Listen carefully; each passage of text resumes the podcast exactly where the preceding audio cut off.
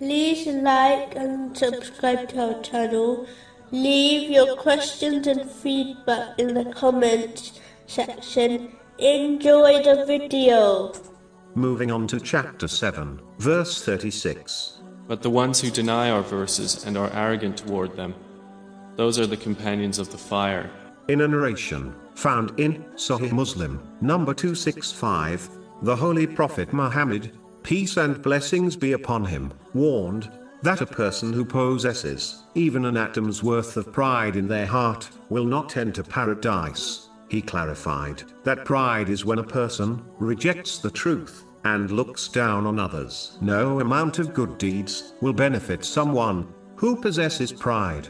This is quite obvious when one observes the devil and how his countless years of worship did not benefit him.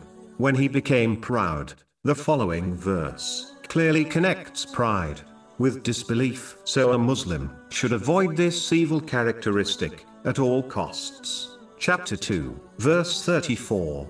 So they prostrated, except for Iblis.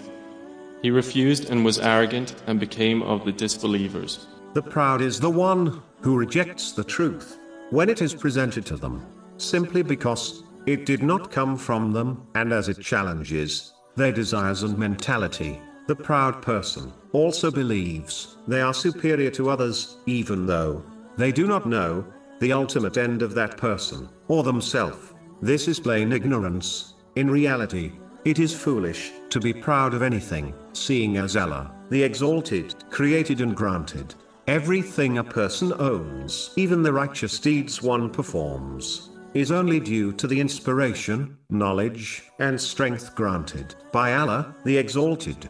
Therefore, being proud of something, which does not innately belong to one is plain foolishness, this is just like a person who becomes proud over a mansion they do not even own or live in. This is the reason why pride belongs to Allah, the Exalted, as He alone is the Creator and innate owner of all things. The one who challenges Allah, the Exalted, in pride, will be thrown into hell. This has been confirmed in a narration found in Sunan Abu Dawood, number 4090.